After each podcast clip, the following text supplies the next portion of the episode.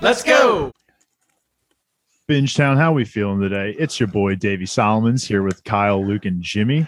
If you didn't know from the title of this episode, we are continuing our coverage of Peaky Blinders with season six, episode four, Sapphire.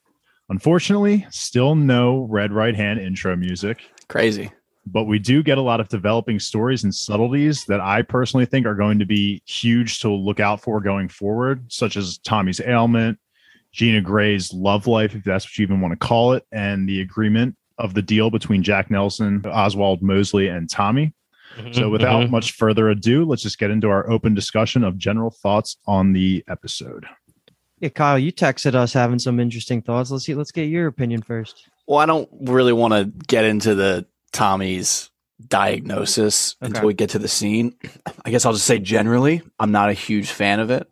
Um, like the idea of it. Obviously, we have two episodes and we'll see where things go, but I just don't love the idea of it. But um, but it was just nice to get.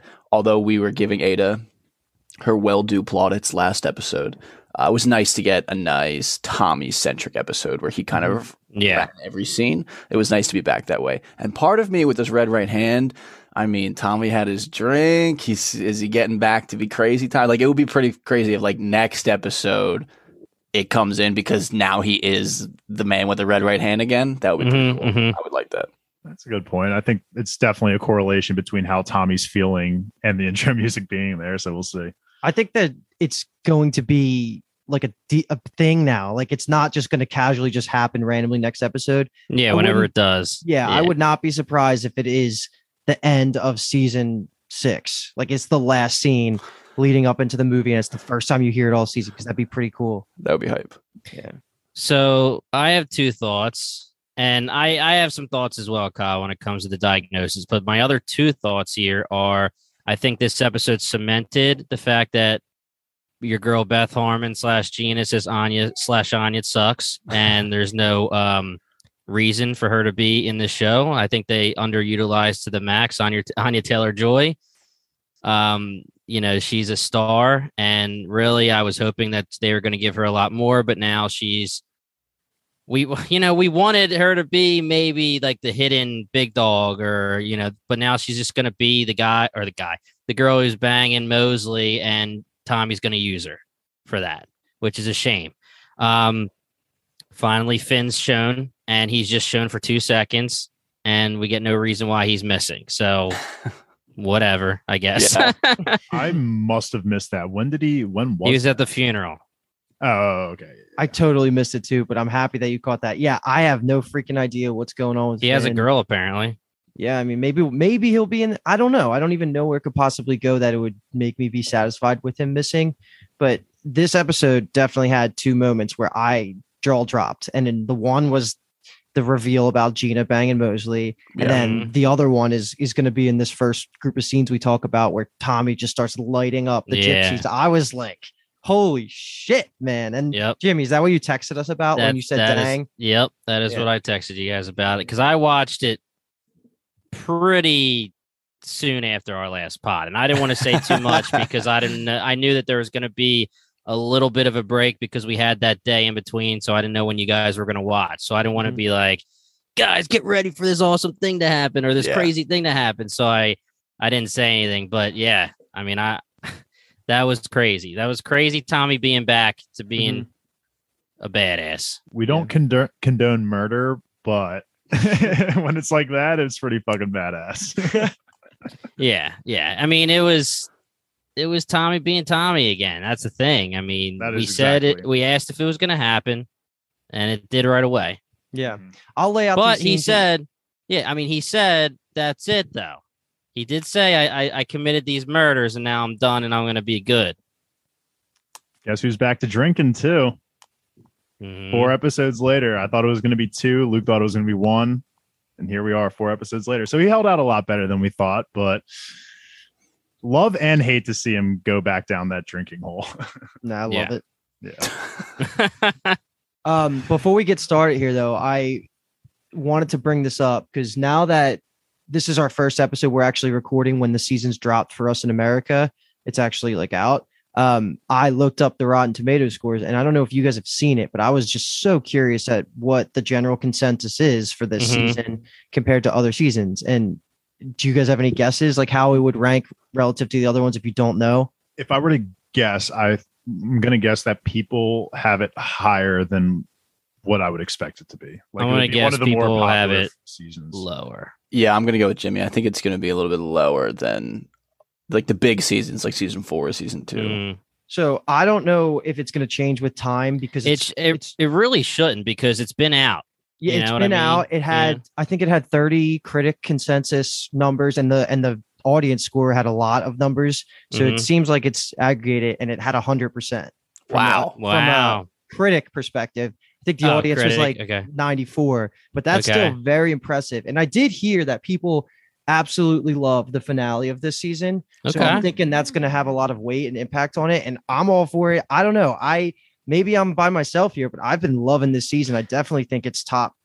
Like it's it's up there. I, and maybe it's because we're podcasting and analyzing it and it's still holding up to me writing wise. Couple missteps here there, but so far so good. And I'm freaking loving it. The thing is with Peaky Blinders, the writing's never bad. Like every season is going to be at, at the very least good to great. And it does come as a surprise to me because I definitely would not have put this at 100% or a 94% from my perspective. I would give those kind of scores to like what Kyle said, like the, the fours and two seasons. But I, the, the fact that you mentioned that people love the ending already just makes me hype and just ready to continue watching as if I, I mean, not that I was ever going to stop, of course, but My good hype. Yeah, my take when I did the thumbs down was that usually when you have like a diehard fandom and a show is ending, they're Yeah, not happy about it. Mhm. You I know, and no, and usually people aren't happy with the ending. To hear that they're happy, hopefully that means they're actually happy and they're not like, oh, it was fine, but we're hoping the movie fixes something. Mhm. We're hoping that it's going to be a, a good landing. And like you said, look, I am enjoying the season a lot. I mean, the only thing really that I'm having issues with is Anya Taylor Joy. Okay. And I have a blind spot for her, so that doesn't matter to me. There you go. I'd say my only one. We've already iterated this enough, but Finn is just obviously the biggest Yeah. like, red flag. I mean, I don't think he's like missed that much. And No. no, no offense to him, but it's just weird that he was being shown a lot last season as like an up and comer, or someone that they're trying to mold and get ready and say, like, yo, stop doing all this crazy shit. You need to be a, a peaky blinder. You need to be a Shelby.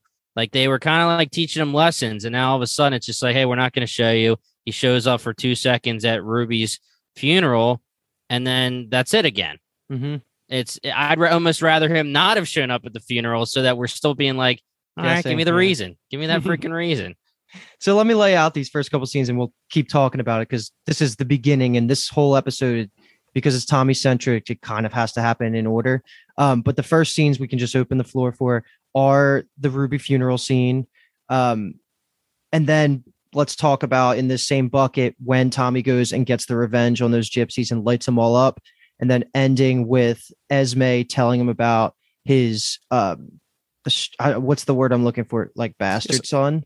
yeah, Yeah, strange, I mean, strange a son. Strange think son. right. strange Yeah, son, dude. yeah. Yeah. So I all guess of those technically scenes. it's bastard son, but I will say, just very low hanging fruit comment that Natasha O'Keeffe was amazing in this Mhm, episode. mhm. She was so she's good at the funeral. She's been funeral. MVP in this entire season. Yeah, she was so good at the funeral. And this is Lizzie for I guess anyone out there that doesn't know um, who plays Lizzie, but she was great in the scene when Tommy comes back. When he's like, you know, this is that's the it. Like I'm, I like his when he uses the analogy, like I'm on this boat and there's a lot of fucking bodies on that boat, but I'm stepping onto this other boat, and she like isn't about it. I just thought she was really good.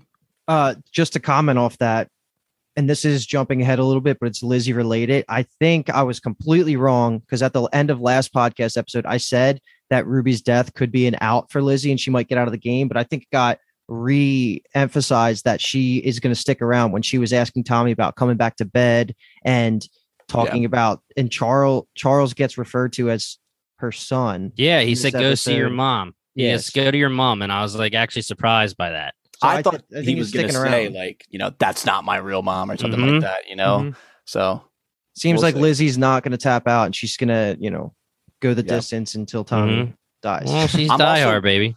I'm glad that like there wasn't really any negative repercussions of Arthur not stepping up to give the speech. I, I was kind of worried in the moment because obviously this is an emotional time. Tommy, we know, is a very can be a very erratic character at times. Definitely unstable. yeah, so I was kind of like, is there going to be any type of retribution or payback for this? So I'm Yeah. glad that it didn't come out that way. I actually thought this was going to be the time to reintroduce Finn. I thought he was going to say, "All right, well, you're the other brother, you do it," because they do show him getting walked by. That's the first time you see him. Like you can kind of think you're seeing Timmy's him. got those laser eyes on Finn. yeah, like I literally, dude. As soon as they showed the funeral, I was like, he's gonna be there. If he's if he's around, he's gonna be there. And for a while, you're like looking, and I'm and he's far away, and you're like, I think that's him. Tommy walks right by him. It's definitely him. Arthur says, I can't do it. So I'm thinking, all right, he's gonna go to Finn and say, you do it. But I mean, as Tommy walks by and then he does the speech, they zoom in, and it's definitely Finn, obviously. But I'm just saying, I, I did think that that was going to be the intro to Finn for this season. Yeah. I don't- I don't really have a ton to say, I guess, about Tommy's murders. Um, I'm sure that felt on a certain level for him very great and cathartic. I, I like that we get the scene of him like the aftermath immediately of him kind of throwing the gun part and breaking everything, kind of showing like how fucked up he is. Crying. But yeah. the uh, yeah, true. We never really see that happen with him. Mhm. But uh, the the Esme estranged son storyline feels weird. A little late. yeah, exactly. It feels like where could this possibly go? I mean, is this guy going to be like Michael 2.0? Like I Yeah. don't. Uh, it's it, it, it just yeah. I think that's the right way to say it. It feels like it's too late. Yeah. Was he ever referenced in Mm. like who was the woman he they were talking about? No one. Not even that woman, man. okay. The That's one I that- wasn't the- Yeah, the one that Jessie Eden brings up, it's not the same one because the one Jessie Eden brought up dies. so was this an off-screen lover then? That This we're is supposed- just like a lover bef- between Yeah, her. Yeah, like this is before the war. She said. yeah, like he goes to war after the kid. Like the kid is born while he's in war. I'm pretty sure she said. okay because I was like I was drawing those Last Kingdom comparisons with Uhtred and his son that gets pulled away from him, and Right. like at least that was referenced. We saw what happened there, and we knew he had that kid, and we had just been waiting for the moment. But here, it's just that came out of left field for me. Yeah, and it also brings up more issues with the fact that how is Lizzie going to react? Like her daughter dies, and then if Tommy brings in a new son, she's going to be like, "Okay, great. So now you have another son. You're trying to replace our daughter." Uh, yeah. I just now don't. Tommy has a terminal illness. So like, is he? Gonna, Yeah. Like, is he going to take this kid on when he knows he's going to? Like, he's going to pawn this kid off basically to Lizzie. I mean, like him, him getting this kid into his life is essentially him just passing this kid off to Lizzie, I mean, so far he which said, seems fucked up. "Yeah." I mean, so far he said, "Like, get him out of my face," right? Yeah. So he's going to take him in because we know Tommy. I mean, literally, the joke is that like whenever somebody does something and they have to kill somebody, they take the kids and take them in. You know, it's so Tommy's definitely going to take this guy in, and his name's Duke, right? Yeah. This this is Finn's replacement. Put it on the board. Yeah, right. they were like, all right, Finn's getting cut in season six. Let's introduce this new character to replace him. What if they repurpose his actor? What if it was Finn's actor, but they made him a separate character? What if they were just like Finn? Yo, you're Tommy's bastard son. Actually, you're you're not his brother.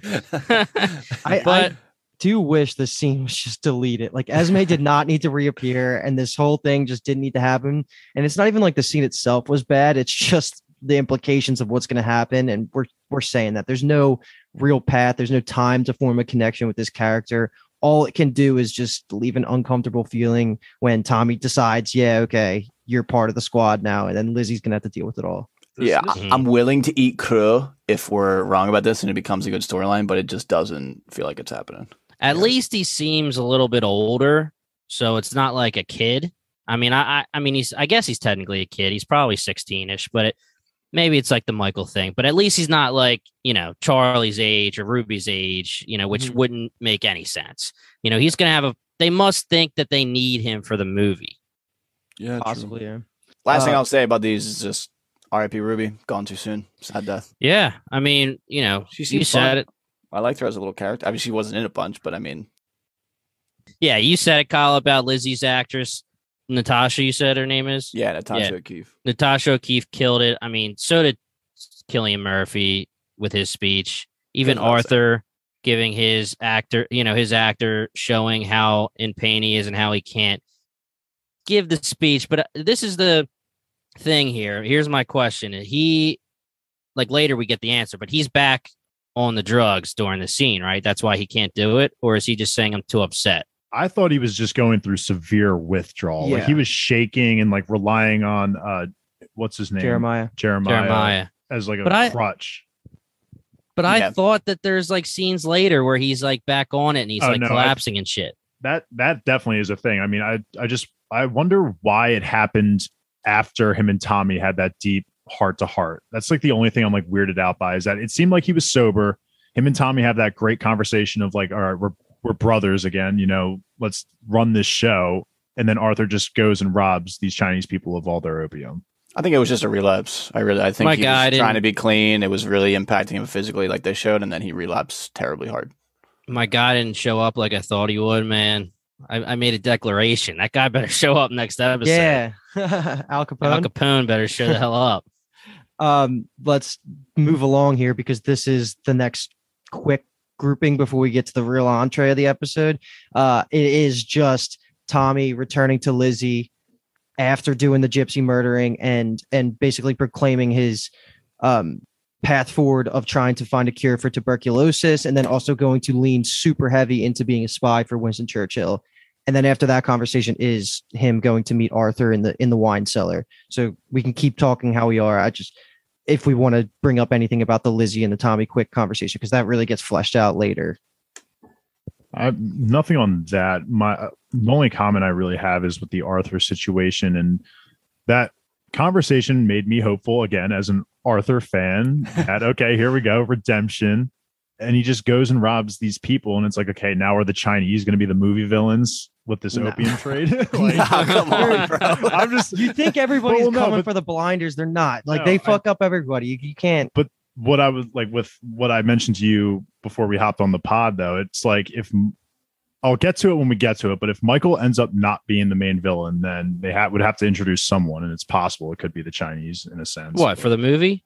Yeah, or- but Well, movie, they yeah. I would be so disappointed if the movie is them battling the Chinese in the opium trade. yeah, I think that would be stupid too. Absolutely, it would just come out of left field. But I think that at where we're standing right now, you know, Michael, Jack, or Mosley again, you know, i- i- are the only options. Like, I wouldn't, yeah, I wouldn't be okay with it just being like, oh, the Chinese is mad at us. Here's a movie for two hours. Mhm. That can't be it. No. yeah, I liked in Uh, this scene that um that Tommy kind of confirms part of the things that people, especially Lizzie, has been saying to him of like when she says to him in episode one, it, it's like you have a list and everything is just one step towards checking everything off on that list. And he says to Arthur, since Polly died, everything has just been left, right, left, right, just trying to take the next step. Um, and I thought that was nice that they they brought back and kind of confirmed that that's actually the way he's been thinking. hmm I thought this scene was fucking amazing between Yeah. these two brothers, but the problem is that Two brothers. the opium relapse later takes away from it because I thought this was like a real breakthrough 100%. from them. And I'll just say a couple things about it. One, when when Tommy drinks for the first time, he drinks the wine. There's some nice background bass that kicks in, man, because the music department knows. Dude, They're like, they've been on one go." this season, I feel Yeah. like. And then um the other thing is I really like anytime they talk and they get into real, real deep emotional moments, they always reference the war. So it was mm-hmm. cool. I don't is allegory the right word or maybe metaphor that the whole conversation turns towards Tommy talking about that. And Tommy lays it out, says like Arthur, like what's gonna happen is you're gonna change your ways, doesn't. And then he says, and I'll change the fucking world, which Yeah. he's he's Love it. is working towards doing that. But now we're kind of on a time limit here because of the reveal at the end. But overall, I thought it was just like a great scene because you never, as much as you don't get to see Tommy go through emotional things, it still felt more powerful for me to even see Arthur have that conversation with him. So I just, I just loved it front to back, and it was just a cool moment between the Shelby brothers because it could be their last time they ever can really talk like this because it seems like shit's about to really hit the fan. Two more episodes in a movie. Yeah. Honestly, Jimmy, when you were saying that the funeral scene was like, whoa, Arthur, and I wish I knew what his actor's name was off the top of my head. I um, do. I do. But uh, I'll- I'll that he's a good up. actor. But this scene, I I literally thought that in my head. Like he is such a good actor. He's so good at acting as Mhm, this. Like mhm. he's going through withdrawal. He's drunk. He's amazing at acting drunk. I don't know if he actually gets drunk. Like, Paul on the Anderson. set. There you go. Well, shout out to Paul Anderson because Yeah, he was amazing at being Arthur. Yeah. But I did like that. I guess a little bit of symbolism when they kind of. I, it's not really shake hands, but they embrace their hands, and Tommy's hand is like squeaky clean, and Arthur's is like really dirty. Mhm, I just think mhm. that's like a good, basically symbol of their relationship. Tommy's the boss that gives out the orders. Arthur's kind of the head muscle. I just thought that was nice. yeah. Was, was there something symbolic with the cup too? The way Tommy came in, he was like, "There's pl- like trip, trip, trip, trip. yeah, there's like 50 other barrels around that are full, and he's like, "Why are you using that one?" I I, I wasn't sure if that went over my head or something.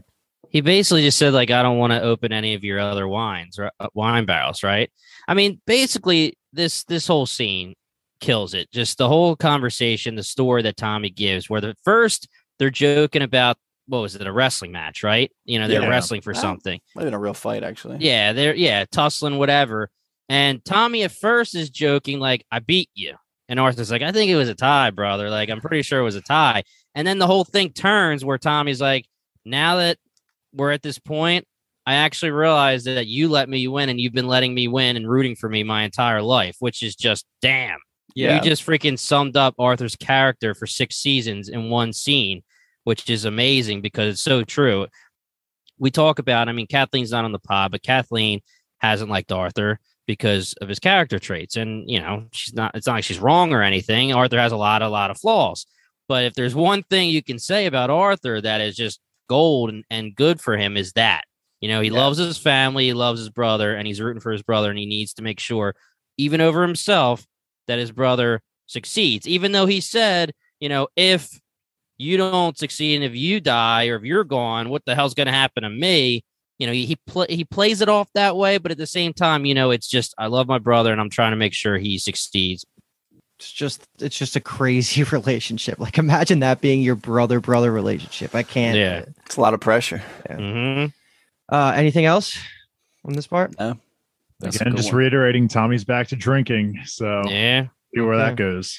All right. So this is going to be probably our longest talked about bucket here, and just I'll get through everything because it's just going to cover the entire night after he meets with Arthur, and he has this whole political meeting. Um, so what just happens here is all the big players in this season come to the Shelby house. Was it the House of Commons or was this the Shelby Manor? no it was shelby's That was so Okay.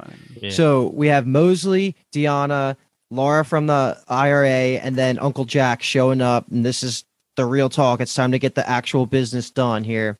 The quick Charles scene Mhm. and the, the with reference of Lizzie being his mom that happens.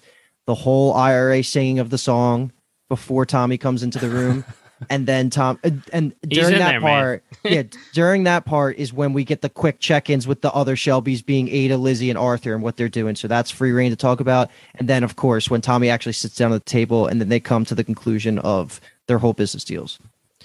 I- Laura's a coward. She just she's continuing to cower in the corner while these people are meeting, and she acted so strong episode one, and now look at her. She's just a nobody at this table. That's exactly what I was going to say. I think Kyle, you were the first one that said you were so surprised at that mm, first introduction of her and her conversation with Tommy. And really, she is cowering when it comes to these people. And you would think that she should be standing or sitting, technically, right with them and acting like she's equal to them. Mm-hmm. But she's scared. she does throw her weight around saying that she can turn the Irish people that support her towards fascism if needed. And they kind of respect that, but you're right. Like she just is totally the lowest on the totem pole in this room, even below Diana, who technically doesn't really have any weight besides being Mosley's plus one. But she throws a lot of her weight around Yeah, too. I don't because know, Holy man. shit. I feel like Yeah. like, I feel like Mosley's plus one is almost like an insult to her. Yeah, she's It's like almost like technically the biggest dog true. there. Yeah, but exactly the way just the way she speaks and like what she actually contributes, she seems like the top dog in the room almost. She seems like the most well. She seems very studious. I would say more so than anyone else. Jack has his knowledge from the streets. I would say Oswald Mosley is an educated man, but to me, the way she has all these facts and information about just the entire world, just for me, makes it seem like she's the most intelligible of all. She plays the game, man. Yeah, Yeah. she's a she's definitely very well connected. She I plays just- the I game just- of houses, man. I did think it was funny that Jack was like, "Ah, come on, like sing us sing us some songs." Yeah. he just Uh, he's growing on me. I feel like the way that he acts because at first I- it was like whatever because the meeting with Tommy, but now that I see his like he really doesn't give a fuck who he's Yeah. with. He just acts like a like a cocky guy. I I kind of like that about him. She was like, I'm not singing this song, in no way. she looks at Mosley and he's just like, sing it, I dare you. And she goes for it. But she does a good job. She, she kills it. Yeah, and it's super telling that Gina wasn't in the room, not even close to being in the room. Yeah. Mm. Sorry, Luke. yeah, but you know you know who was in the room and they didn't realize it. Yeah. until Makes Diana looks at him. Yeah. Tommy just in the shadows. That was freaking amazing. That That, was great. cinematography. I Jimmy. loved it. Jimmy, I didn't feel that sexual tension that you were getting at in the past couple of recordings. Yeah, you're but this it, dude. one was hot. Like I was feeling it here, and especially with the Gina scene coming up, I'm like, okay, that even puts it more on the board that Diana and Tommy Shelby could be a thing. So, what's the benefit uh, from Diana's perspective? Why would she want to just throw this Whoa, away? whoa, whoa! What's She the likes benefit? Look she at likes Tommy powerful Shelby. men. She likes powerful men. Yeah, look at Tommy Shelby. He's good-looking dude. I I, I really Damaged think goods it's, now, apparently, though. it's just like a fetish. It's like a. pa- She I was just- gonna say, I think she's just has a fetish for people of power because then in the bedroom she could be a, a source of power over them, you know, kind of thing. It's like I'm a collector of powerful men. Um, you know, what I- it's Mhm. And I can mold like, them all to right, I how got I want. Mosley, I got Tommy. You know, I wouldn't be surprised if she wanted Jack too, just because it's just like you said, it's not necessarily like I want you. It's just, you know, I'm controlling you. You know, that's just how she seems to be doing it. If anybody was forgetting as a as an audience member about how morally corrupt she is, though, this was a quick reminder about yeah, the, the Berlin talk and the chancellor Mhm. being in the room and just the insane just throwaway line about watching the the Jewish person being tortured in front of them while they're just having their breakfast. So Yep. if you were forgetting, this So girl is a. Yeah, whole, do is just a not cold forget. bitch. Yeah, I wonder what that's like as an actor having to deliver those lines the way that she does. It's very casual. She's just telling a story, and that was something that was happening in the background. and she's been the main one doing it. Oh, like yeah. Mosley obviously gives his speeches and he does the sign and says, you know, a couple things, but she brings up the cleansing. She brings up that story. You know, she's the actress that's being, you know, her lines are are coming out and it's the worst of it, you know, and it it would be interesting to talk to that actress to know how it would feel to have to you're basically taking yourself out of your mind and just saying it as a robot or something like that. yeah, seriously. She sells it. Yeah, she really does. I guess before we get into the actual business, just when I guess we can get the Ada out of the way. I don't even want to say out of the way because it's a great Ada scene again. She's Always. did nothing but bangers this season from Ada, but Yep. uh, she gets that brick through her window from those Nazi cosplayers outside the window, and then she Mhm. just steps right out into the street with a gun like a Shelby because you Yeah. don't fuck with Shelby's. Mm-hmm.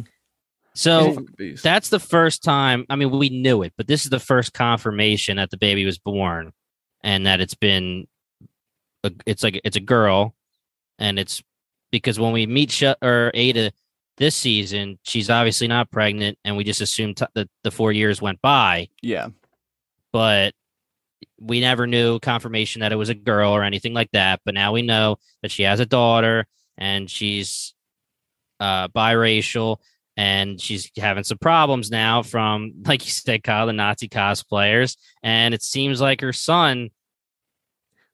It's crazy. I think, Luke, was it you that brought up how the son is a POS because of the chess scene? Like how you brought that up this Yeah. season.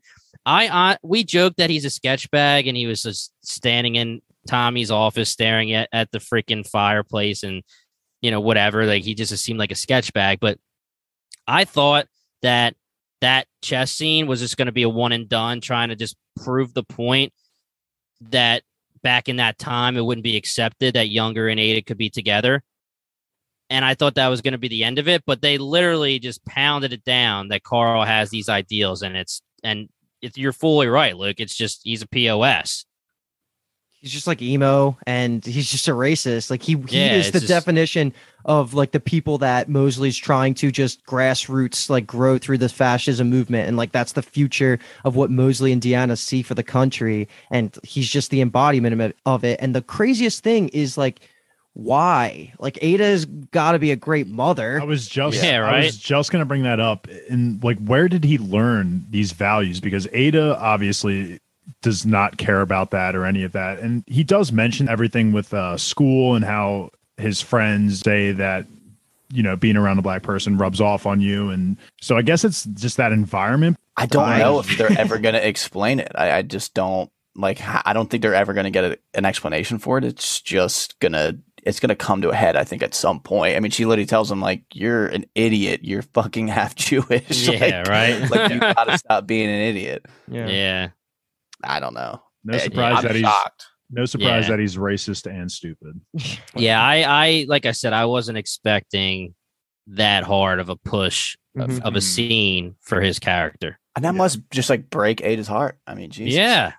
I Oh, mean, she must obviously, you know, off scene or off, you know, like offset when they What? when they Off- when they call no, cut. not offset. She's like, yo, man, you, you, okay, whatever. I'm not Jessie Eden, dude. But, um, no, but I'm saying like, there's obviously been off screen development of this too. yeah. You know, he's probably done this to Ada in times that we haven't been able to see it, which, you know, like you said, breaks her heart. But this is where it comes to a head so far. And awful scene, awful, awful scene Yeah. for Karl. So- Jesus. Added to the list of we got we got Karl, we got Duke, and then we got um Karl, Duke, and Finn as just three pieces of plot that I don't care about that have too much screen time that it feels like there needs to be some sort of payoff or what's the point? Well, Finn has no screen time. He's got two scenes, bro. Both funerals. okay. okay. yeah, yeah, yeah. He's only around when people die. He's the only one who deserves the screen time because he's been fleshed out for three seasons or four seasons, whatever it is. Yeah, I'd You rather have Finn than Duke or Karl. you just know we're gonna this is gonna be something we talk about after we've all watched episode six. It could be one of the first things we get out of the way. Like, did they freaking do it for us in some way that we didn't foresee, or Yeah. did it was it just bad? Yeah. All right. Yeah. But back to what's actually doing it for us. Well, no, no, no. Pin in the pin in the Ada stuff because let's hit the other two that we catch up with real quick. We get Lizzie, who there's nothing really here. She's just breaking truth. down with uh Ruby's horse, and it's just the epitome. Like this is what's been happening with her the whole ep- last couple Yeah. episodes. So nothing really there, unless you guys want to bring anything up. And then the other thing is just Arthur, who we kind of covered this already. He Mhm. he goes down to Chinatown, relapses, and then I, I guess he's making enemies there. I don't really know. Maybe it's just more about the fact that he's just collapsing For and some- everything is crumbling in the in the Shelby household. For some reason, when he runs out with all that opium, I was just thinking of the Captain Jack Sparrow like getaway, and with all that opium, just like He didn't Yeah, make so it far. so obviously, this is a reaction to the fact that Ada told them you are not selling to Arthur, or Tommy will take care of you. Yes. So Arthur goes in and says, "Sell to me," and they say no, and then he has to ta- beat him up and shit. Yeah, it wasn't that's like fucked up. malicious. Yeah, it wasn't like he was like, "I'm just stealing your opium." It was Yeah. literally, "We won't sell to you," and he's like a junkie who says, "Yeah, you are. I'm Mhm. Arthur," and then Exactly. you know, yeah, And we can leave it at that. We'll get more. I'm sure next time we see Yeah. Arthur, it's going to be very telling of like where his plot's going to end for this season. He's either going to be a complete mess. I don't see it being any other way, to be honest. He's just going to be a complete mess probably in episode five. Yeah, two episodes to turn around uh, opium addiction. That's uh, that's not looking Yeah. too. my good. boy, my boy Al Capone will be there. help him out. Uh, but okay, I better let's not op- take an L on that one. let's open it up for the for the actual business when Tommy sits down at the table.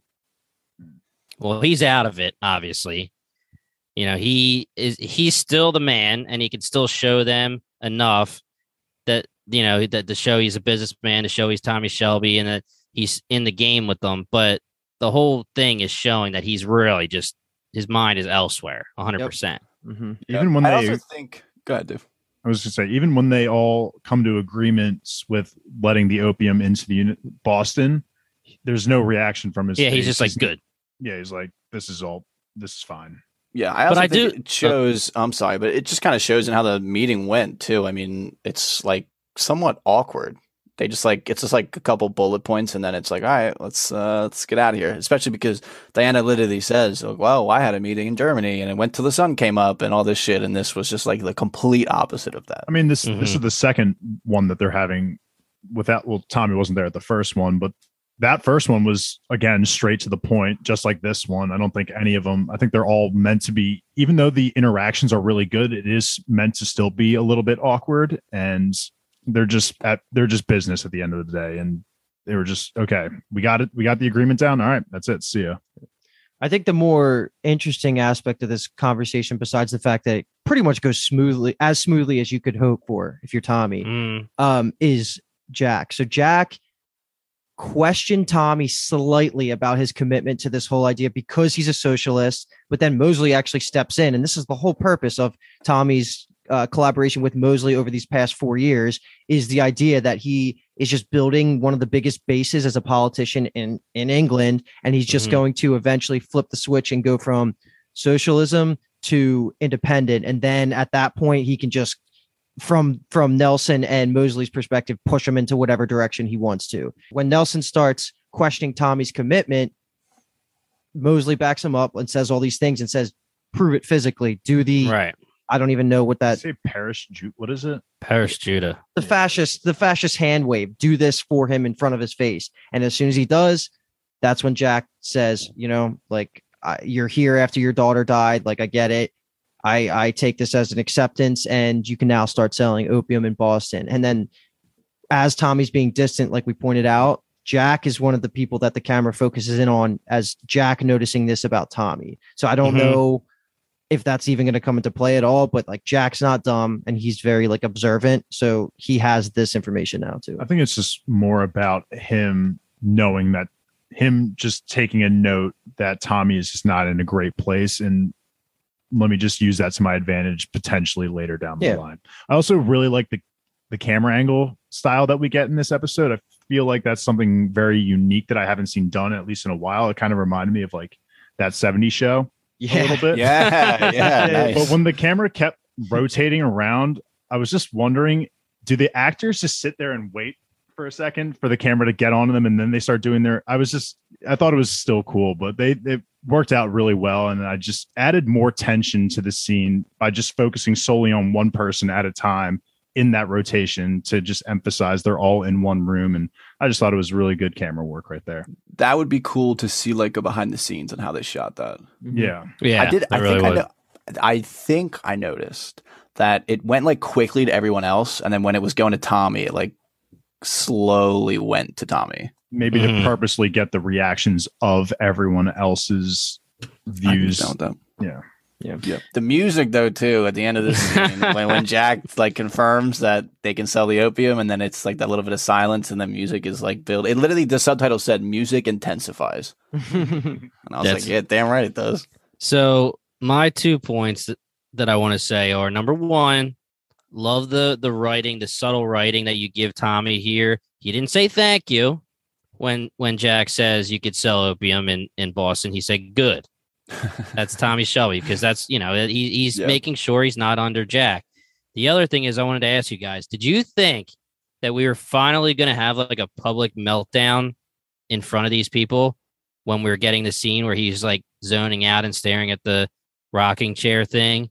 Mm-hmm. And you know he Nah. does he does walk out and he's done with it when he's just like, all right, we're done here.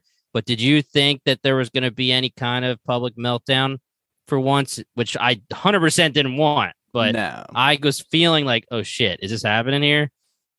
I thought he was just going to fire off some rounds like he did at the At the them? Yeah. Not at them, but just like how he Can did. you after imagine like they're all in a meeting, gypsies. all of a sudden he's just shooting bullets at the ceiling, and they're like, "Oh, jeez!" But I didn't honestly. Diana would be wet across the table. I must have you. I didn't even oh, notice it was a rocking chair when it first when he when it first zooms in on him looking at it. I, It's I'm like a sitting horse there- thing, right? Yeah, I was sitting there processing. I'm like, what am I supposed to be looking at? Yeah, it's Ruby's toy. But it yeah. was, yeah. They've clarified that it was Ruby's toy, which he eventually burned. It- So, Luke, did you yeah. would you did you think anything, or did you just think it was him zoning out, and it was he was going to still be able to end the meeting at fine and still in the right st- status quo that he's been in? I don't really know because I did just watch this like an hour ago, and when I was my my thought about that ending where it is weird, like what's he going to actually say? It's the first time in maybe ever of this series where I didn't feel that his like prowess was as like we're we're saying he got you know he says good so that's a little badass he does a couple of things here but it just felt like he left so much on the table that wasn't being said that that was what i was thinking about i was like what is he going to say i thought he was going to break into an epic speech kind of like at the Mhm. end of episode one when when he finally starts talking about the poetry and like Yeah.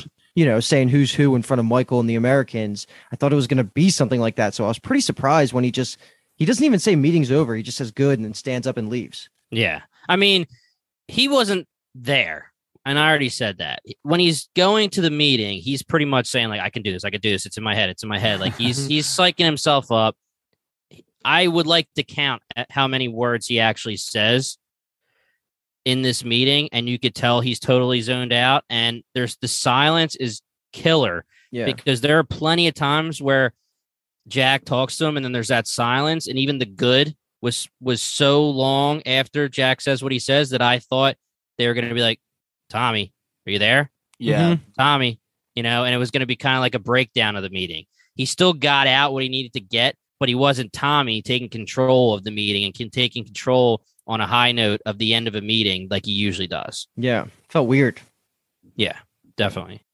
Um, all right, before we get to the finale of this episode, that doctor scene at the end, let's quickly talk about what happens in between, which is just Tommy quickly has a conversation with Lizzie right after this big meeting, and then also the whole Gina Gray scene, which is going to be fun to talk about. But so you guys had quick comments on the Lizzie part. Yeah, I can go first, Jimmy. Don't Oh, worry. okay. So All right, I got all right. two quick comments. One, Tommy Shelby, paper trail, paper trail, paper trail. He's a Mm. criminal. He knows this. So that's smart.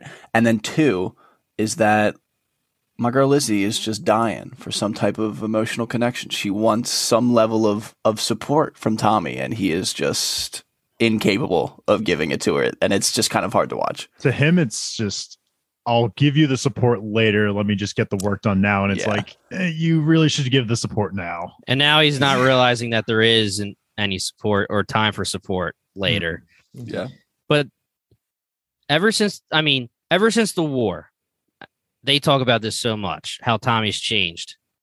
Since, you know, he was a smiling guy, he laughed a lot, he was totally different. The war happens, and now he's quote unquote a robot or, you know, he's totally different.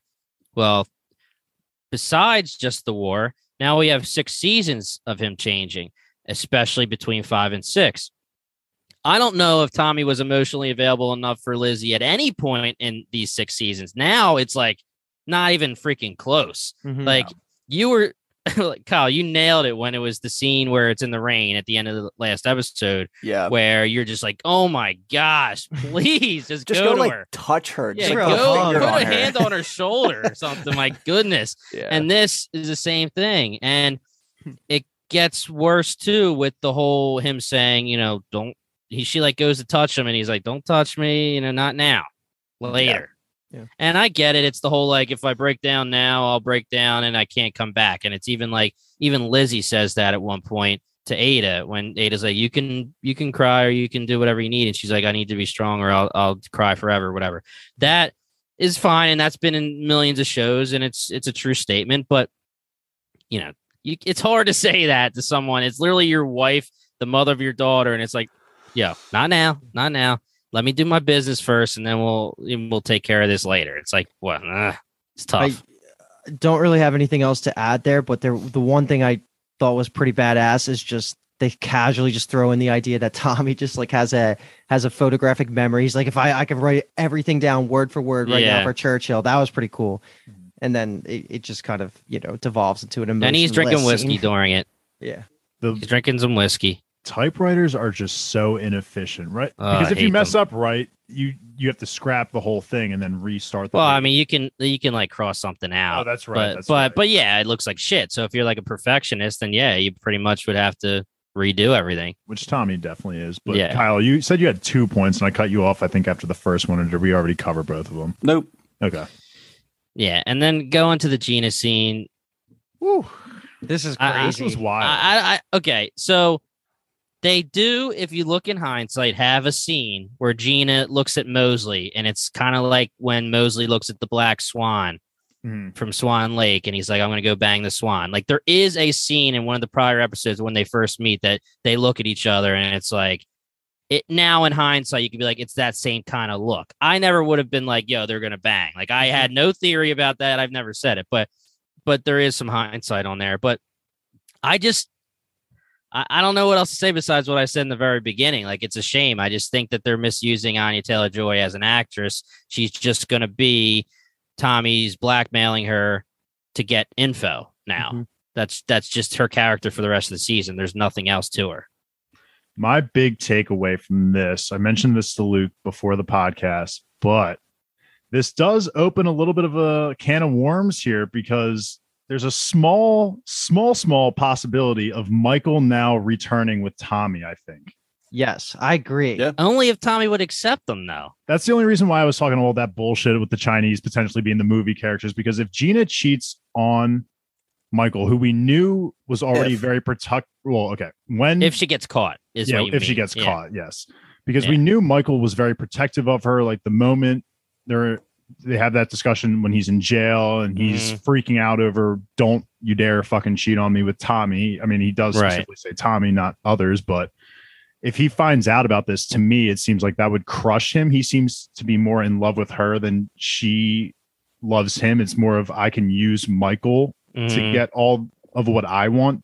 Um, so maybe in the end, there's a little bit of a redemption in Tommy's eyes for Michael to come back and join the squad. But I think it's really small. The, obviously, their relationship is so bad right now. It would take a lot to take Jack Nelson down. I feel like I have a hundred things to say about this scene. I mean, the first first thing I'm gonna say right off the bat is I was jealous as fuck. Obviously, fair, fair. I want to talk about what you said because I was that got to me when you said it off pod, like Mhm. right before we started here about the idea that Michael, who knows what he how he's gonna react to this, but this is like the most impactful scene to me for how I ha- thought the movie was gonna go in my head because Oh, of this. Absolutely. because I don't see a world where Michael is fully committed to this Gina thing against Tommy ever again now. Because if at any point Michael squads up with Gina and even Uncle Jack, he could just drop this. And then right Yeah. there, there's that whole dispute. And I, I actually love this. So I think for the Peaky Blinders,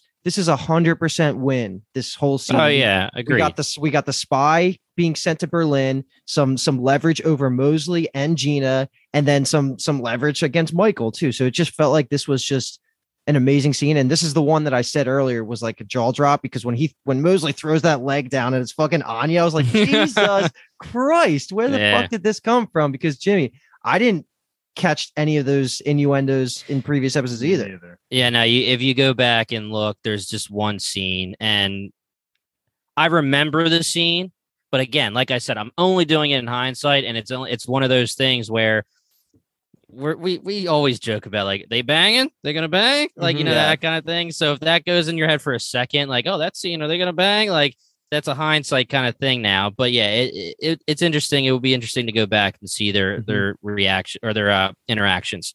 I don't know. If, I don't think we'll ever get like confirmation of this, but I was wondering. The first thing I thought of was like if Ada, like obviously Ada must have given some type of report to Tommy after the meeting, Mhm. and like did she mention something like that? That like she noticed Right. something as well between the two of them. But he also Mhm. says that he knows that Mosley has that apartment. I mean, he gets the call, and I love it. What's his response when he gets the call? I forget what it is. Like, I don't know, whatever it is. He's just like, Yeah, no shit, pretty much. Like, and he's like, all right, I'm gonna head over right now. So Honestly, dude, for like a half second, I thought it was Jack and her. Oh my!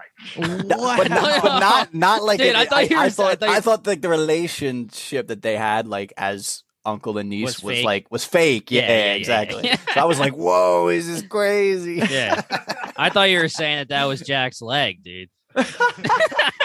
oh, that Mosley and Jack. That's Yeah. even better. That's even better. That's even crazier. Yeah. Oh god. Wow, I don't he would- I- I Tommy think might con- fascists get down like that. Tommy could control the world if that was Yeah, actually right. a thing, and he had Oh that dirt. God, yeah. Yeah.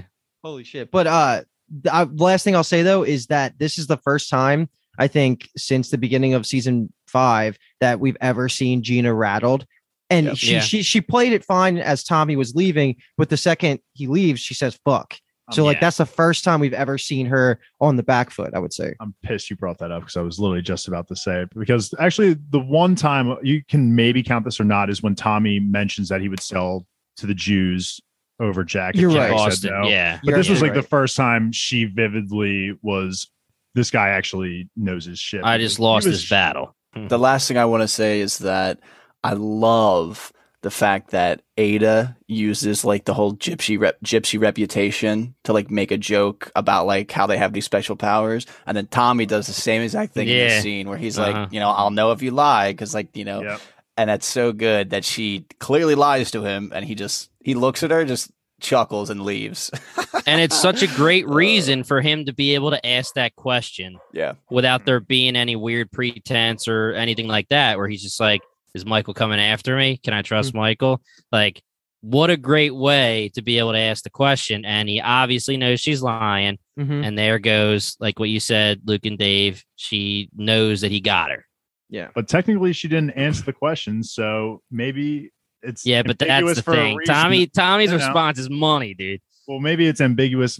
I mean, maybe that makes it less ambiguous. But for me, when I after seeing the Gina cheating scene, thinking about Michael potentially coming back to the Shelbys when she doesn't explicitly say he's coming after you, I'm like, okay, like there's some potential here to to rehash the the old relationship. to me so- his response was like that you just confirmed he is yeah, but that is But- also how I took it.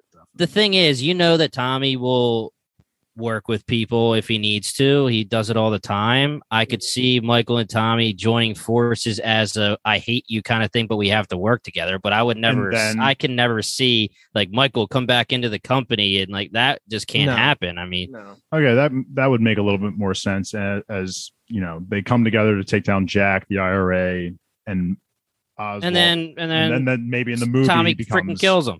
Yeah, or in yeah he becomes the villain like we thought in Yeah. the, the movie as a final showdown. But Somebody's got to take over for Jack's spot. You know, Right, maybe right, Michael takes that part over, and then he's a, he's the big dog. Maybe he has a side plan. You know, I, we'll have to think about that once we get a little bit closer.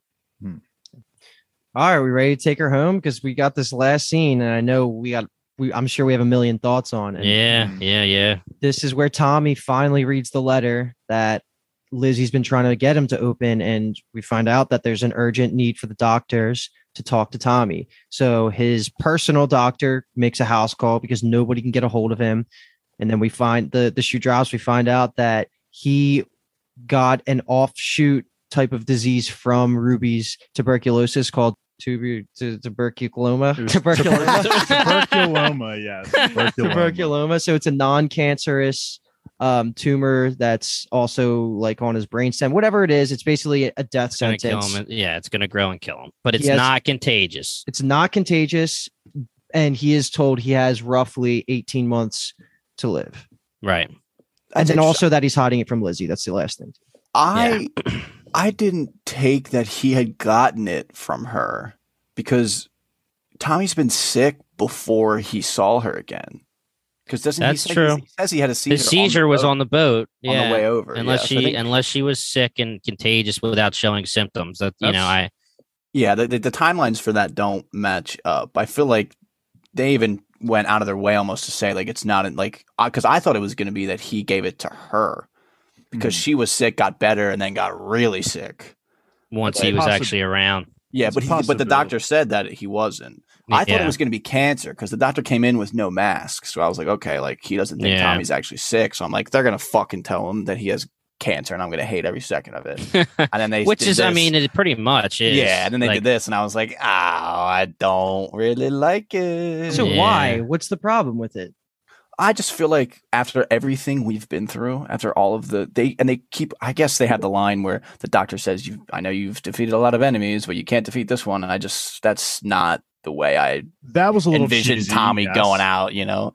But so, I'm on your page. No, I, w- I was going to introduce you into telling this because I think I'm on a little bit more of Luke's side where I get where you're coming from, Kyle, and maybe the the the scene itself with the lines being a little bit cheesy. Like, here's one enemy that you're gonna have to face that's internal. Okay, corny a little bit, but I'll let Luke break it down a little bit more because I think I'm with him on this a little bit. because I brought it up.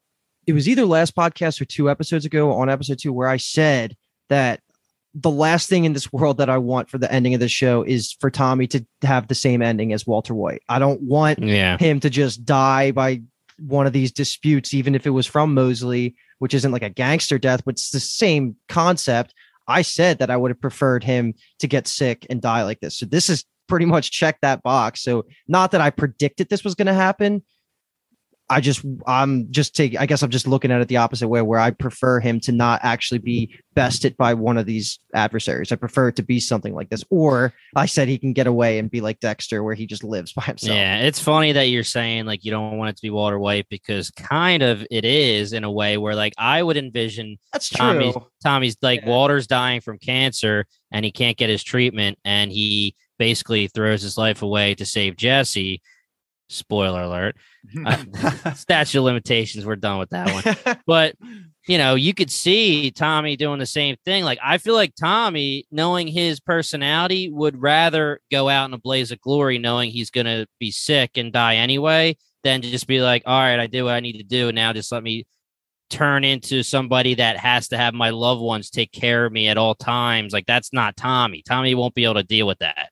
So I and we already know his suicidal tendencies from the last couple seasons. Like I honestly think it, it could be a situation where there's just like this one last thing he needs to do and it's going to be a suicide mission but it's going to make change the world somehow and boom you know I, I I- think that's a, just rough because Yeah. why the fuck I would you just copy? Exa- that is exactly Yeah. Breaking Bad. Exactly. I just feel like a part of like I would rather have it be like a hundred percent because Tommy is making this sacrifice because he is turning that corner and is like Right. I can do this for the world versus like I'm gonna die anyway. So okay it it just feels wrong yeah that Tommy now is has a fucking terminal illness. Like I think Right. either way, either way you paint it, it's going to be a, a remake of something that's already been done in the past. I you know, Fair. not, well Joe, let me I mean, actually but say I was also going to make the case too that Peaky he was making a good is al- point there. But I'm yeah. al- uh, but I also kind of see where you're coming from with that that noise, if you want to call it that, Jimmy. And that Peaky Blinders, yeah, with Peaky Blinders is such a very good show, and it's already such a unique take on the gangster lifestyle with you know a combination of a little bit of fantasy with historical fiction, or I guess that's what I'm going with. Nonfiction and fiction yeah yeah, exactly. blend. S- So I could see them taking a route that's very unique as well. But right now, just black and white, it seems like it's going to be a remake of something that's already been done to me, at least. I mean, if you're gonna tell me that he's gonna go out on Blaze of Glory killing Hitler, I'm fine with that. Yeah, Yeah. right Oh, right fuck right Yeah. That's Yeah. sweet. That sounds Well, awesome. It's, it's just that the the whole terminal illness thing just it just leaves a bad Yeah, taste it's my- at the moment. Also, it was it was literally the end of the episode. I mean, who Yeah, knows yeah, gonna yeah. And but- Dave, my my weird noise was because if you follow Bingetown TV's TikTok at Bingetown TV Podcast, you'll know that we did a, a crazy TV fact that the creator of Peaky Blinders, Steven Knight, has never seen Mhm. many great shows. Like he's never seen The Wire, he's never seen Soprano, like he's never seen a lot of the hit shows because he doesn't want to accidentally steal from them Mhm. and he says he doesn't often watch TV, he doesn't often watch movies, and he says, "Yeah, it's weird, but it just I don't want to accidentally get any kind of like I don't want to steal anything, pretty that's much." Yeah. mad respect from me. Yeah, Has he That's a- seen Breaking Bad? I, I don't remember. well, if that's like the only show that he watches. He's that was like, dude, I freaking loved that ending, dude. I'm glad he hasn't seen Dexter, dude. But Oh, okay, so let me just be crazy, okay? Because you know I'm crazy. please. So I'm not putting this on the board. Okay. I always have a crazy theory, and I just would love to talk to you guys about it. And I just want to hear how crazy, how hot of a take you guys think it is. And I, I definitely think it's hot enough of a take where I'm not saying at all that I'm ready to put it on the board, but I just want to talk it out. So we have Tommy, and I'm actually going to throw like the the devil's advocate at myself too, where I might be defending against, like for myself and against myself. But we have Tommy finding out that he has an illness, you know, and it's going to kill him pretty much. He says, I have 18 months to live now, and that's going to be the trajectory towards the end of the season, the end of the movie. Like, you, how are you going to have a freaking movie without Tommy, right? So, what if this is the what the 30s? Could this be fake? Could they be fucking with him? Now the problem is here. Here's here's the devil out, devil's advocate. It's his doctor that he's had for a year plus, right? So the only way it's not like you're throwing a fake doctor. in and just saying it to Tommy. You would have to have bought, this doctor off. So that's the one thing that could be a little sketchy. The other thing is, I don't really, I was actually thinking about this when I first watched it. And I was like, I don't really know any motive. The only person that could have a motive for this would be Churchill. And that would be because he thinks that fascism is, is moving too fast and he wants Tommy to move faster. So he Mhm. says, you know, so he fa- like literally it's back in the day. It could be an X-ray of anybody. And they could be like, yo, now here's the other devil's advocate. He's been having the seizures. And we had the exact conversation with the doctor being like, have you been having any hallucinations? Have you been having any seizures? Blah, blah, blah. Um, you know, so I can't really explain the seizures unless we were right in the first place and the seizures are actually this lack of sleep and and stress and it's just a coincidence. But I just wanted to put it on the board that I mean, I don't want to put on the board. I wanted to throw it to you guys that like, what if someone was fucking with them pretty much? This uh, let me go real quick because this kind of ties into something that I wanted to talk about too. So I might get us off a little bit off topic just for a second, but I'll try and bring us back into this conversation. So, with the timeline of it being 12 to 18 months for him to live, Until uh, do 12 to 18 months until he's not capable of being Tommy anymore, pretty Okay. much. Like it won't kill him at that point, but Be he's in he bed, needs to be Yeah. with people at at t- caring for him 24/7. So, what- pretty much it for so our my- intents and purposes. Yeah. So where my mind was at when I heard that was does the movie take place within that 12 to 18 time period? So the season will end. Does the movie take place within that 12 to 18 months? Or does he find a cure and then the movie takes place years later? Because 12 to 18 months is not that long of a time skip for the younger characters to make, to me at least, to make an impact in the show, like Karl, Right, Charles, right, whoever right. else you want to throw into that bucket. So with you bringing that, yeah, with you bringing up the idea that it's fake, that allows more time for the movie to be happen farther in the future. farther in the future and for those characters to develop. So I think on paper that I that theory sounds a little ridiculous, Yeah. but when you kind of make sense of it, trying to fit it into the movie timeline, I can understand why you would say that this is fake or you know, like I'm saying, like maybe he finds a cure for it down the road because that's the only way to make up that time in the movie. Right. So I mean, the one thing that I will say, and now in my defense, is I didn't even think about it. Kyle, you said the timelines don't match up with them telling him straight up that they believe he got it from his daughter. No, they didn't say that. Yes, I- they I- did. Yeah, they did. The line was They- pretty much straight up like you you got it from Ruby. So what he said, the doctor, is that the tuberculoma is an off is basically caused from the same bacteria that your daughter Ruby had, tuberculosis, except yours is not contagious versus hers is as contagious as if you give you a kiss, you can get this bacteria. Right. So I think it's pretty just implied that while Tommy was home, he got this. And and that's how I took it Yeah. too. Is that he got it from her? I was pissed because I a couple what was it a f- couple podcast ep- uh podcast episodes ago I was saying that I thought I thought they were personally related. I had mentioned that I thought Tommy and Ruby getting at the same time wasn't just a coincidence. I thought personally it was going to be more gypsy curse yeah, right. Mystical. Yeah. rather yeah, than you- it being actual transmitted, but Mhm. I I took it the same way as you did, Jim. I thought that it was just totally implied that he just got it from her. so if you're saying that the timelines do match up, it would mean that they both got it together, then Tommy went away, and then they both got sick at the same time.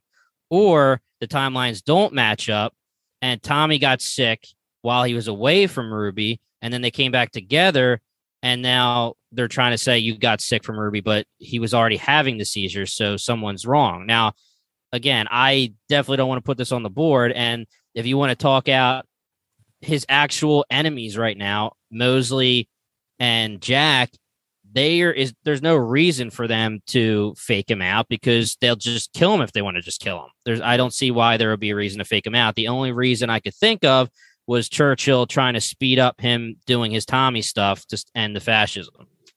And that it actually kind of sucks knowing that the movie's going to end at the start of World War II.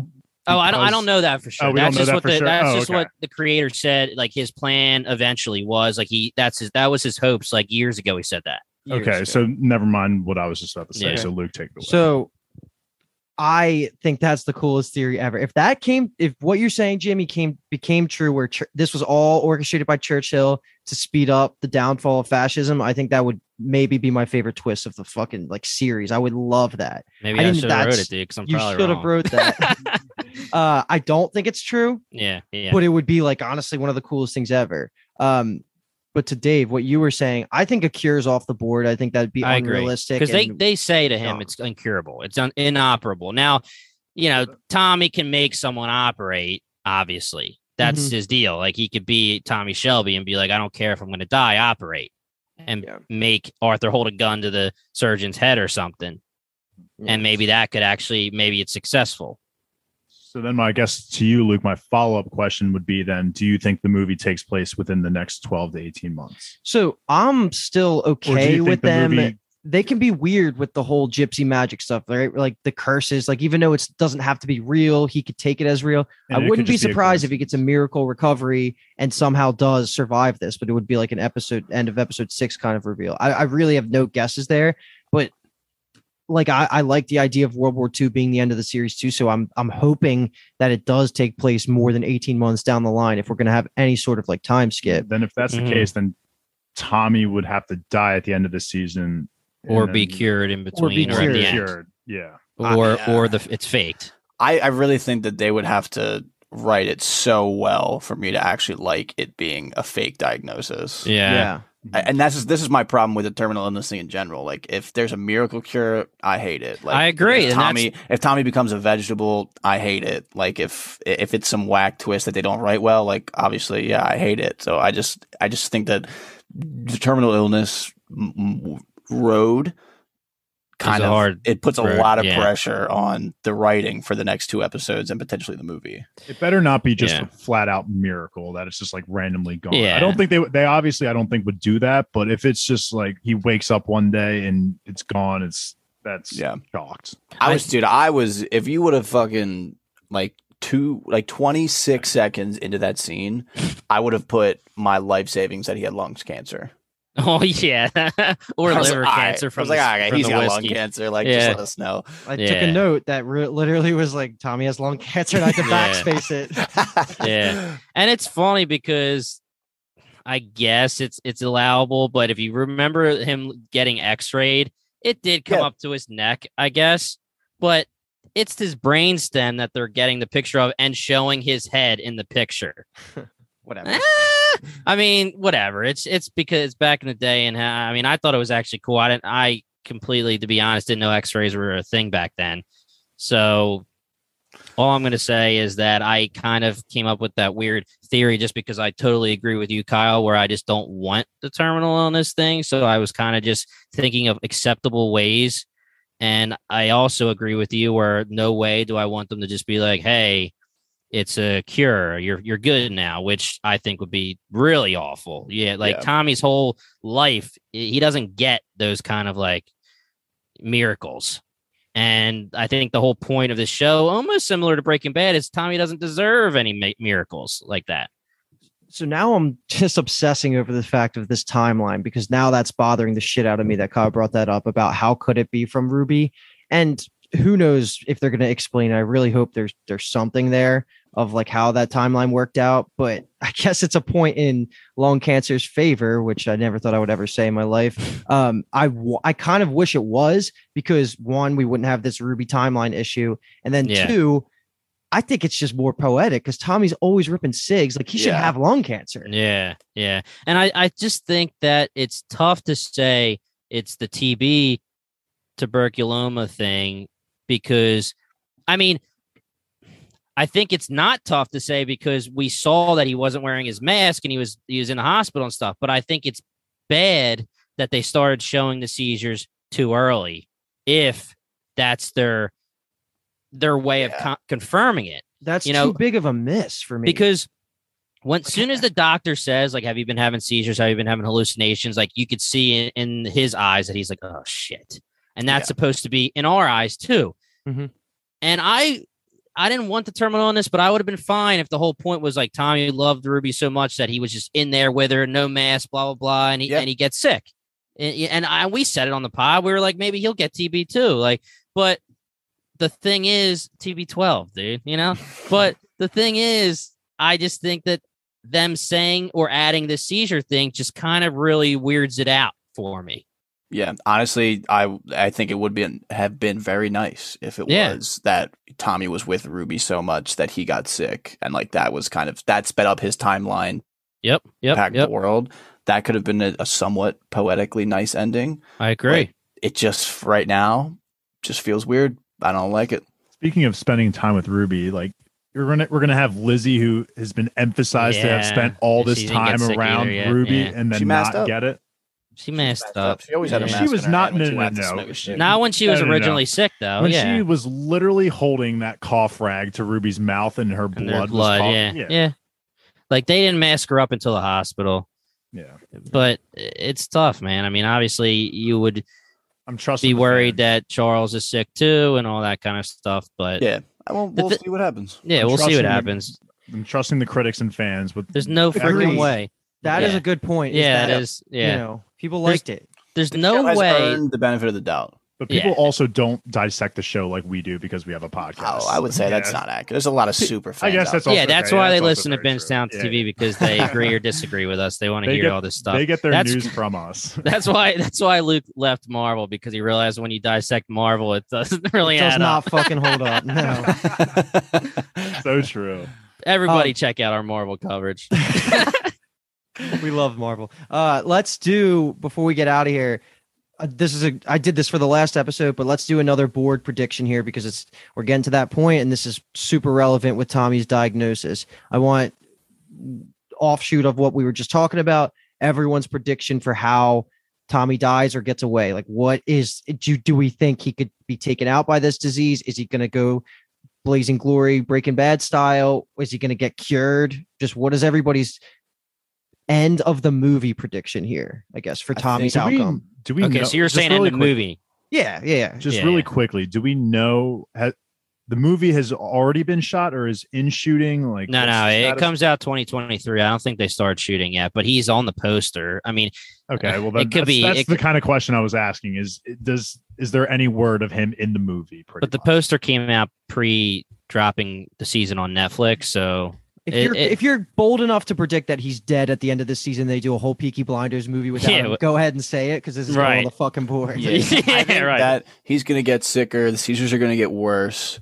He's going to go out in what we think is a blaze of glory, but then Johnny Dogs is going to donate his brainstem to Tommy. oh my goodness, I they're love gonna it. Do, they're going to do a I little love it. transplant, and then for the movie, it's going to be a mixture. His person, he's going to have two personalities. It's going to be He's half gonna- Tommy, half Johnny Dogs. That's like the ultimate person. oh my god, yeah, definitely. All right, I'm gonna get mine in there. I don't want this to happen, but I unfortunately could see somehow Esme being a huge part of this because she did know a lot about the blue sapphire and a lot of the the repercussions that came with it. So, uh, like what you were saying, Luke, earlier, Gypsy I- magic here. gypsy magic kind of way to get out of it in a way that makes sense. So, I think it would ha- maybe have to do with Esme or Johnny Dogs. So you think he lives? and is cured. Um, yes, I don't think he's going to be cured by the end of the. Or so I guess in your direct answer, I'm going to say Tommy Shelby. He's cured at the end of the season, but in the movie, he's going to die at the end of the movie. okay. Okay. Just like I don't know normal gangster stuff. You're saying? I guess I'll just go with the generic, yeah, gangster, gangster route, saving his just the Walter White, Walter White. Yeah, my my one answer is going to be obviously what I just said, and and maybe he's faked out, and it's actually he thinks he's sick, but he's not. So But you are my- putting that on the board. No, no, no, no. That that's like the way I'm saying it. Like my heart is saying it's just going to be Walter White. Like that's my heart right now. That's I just I'm at. wanted to talk that theory through with you guys. I felt like it was it was enough to talk about, but I, I'm you know I I can't. I I do think there's merit to the Winston Churchill thing, but if you tell me like Mosley did it or something, then it- why? I don't understand. Mm-hmm. Yeah, I think because there is merit. if you to just freaking shoot him in the head if you want him to be dead, Yeah. Unless it's a similar thing where Mosley's like I want to speed him up too, but that I, I don't know. So yeah, I'm gonna go with the Walter White. Yeah, and I have nothing nothing to add here because I still think that it is going to be exactly like Breaking Bad, even though uh, the path is there for him to have this crazy death that's not violence related, which is my what I want. Actually, Mhm. I really want him to live because that to me seems super unique and unlikely. And it would, if they Mhm. pulled that off, would be amazing. But yeah, I think he's just gonna die because he has nothing to lose and just gets murdered doing one of his his last mission. Okay. All right. That's fucking it, boys. We got two more episodes left. Oh my gosh. Scary more to think about that, man. I feel like we just went through this with the Last Kingdom, and then just, I'm getting anxiety a little bit. I'm so happy that you texted our Peaky Blinders chat and said, Luke, that you guys are going to do it on Monday because I thought you were going to do it Sunday. So I was going to watch five Yeah. and I didn't because I saw the text. So I'm glad I could be on this Oh, episode. God, yeah. yeah. All right. All right, guys. Woo! We've been doing it like every single day. We took one day break. We're going to keep on rolling tomorrow. And the next day, we're going to record five and six. Our theories, they're going to be answered, whether our questions are going to be answered, rather. Our theories may be validated, maybe not. Who freaking knows? Probably not. We'll, we'll find out the fate of our boy, Tommy Shelby. If you guys want to find out the fate and find out what we think about it, follow Bingetown TV, subscribe on YouTube, like on the channel. We appreciate every single subscriber. Follow us on any of your favorite podcast apps. We're on all of them. Check us out at bingetowntv.com. We do have a Patreon now, patreon.com slash bingetowntv. All of our exclusive content's on there, just $5 a month. Every new patron, we really appreciate. We talk to you guys on the messages. It's a community, and we're glad you guys decided to support us. Anything else, guys? Nope. All right. Once again, we are Bingetown TV. And thank you so much for listening. You're listening to the Geekscape Network.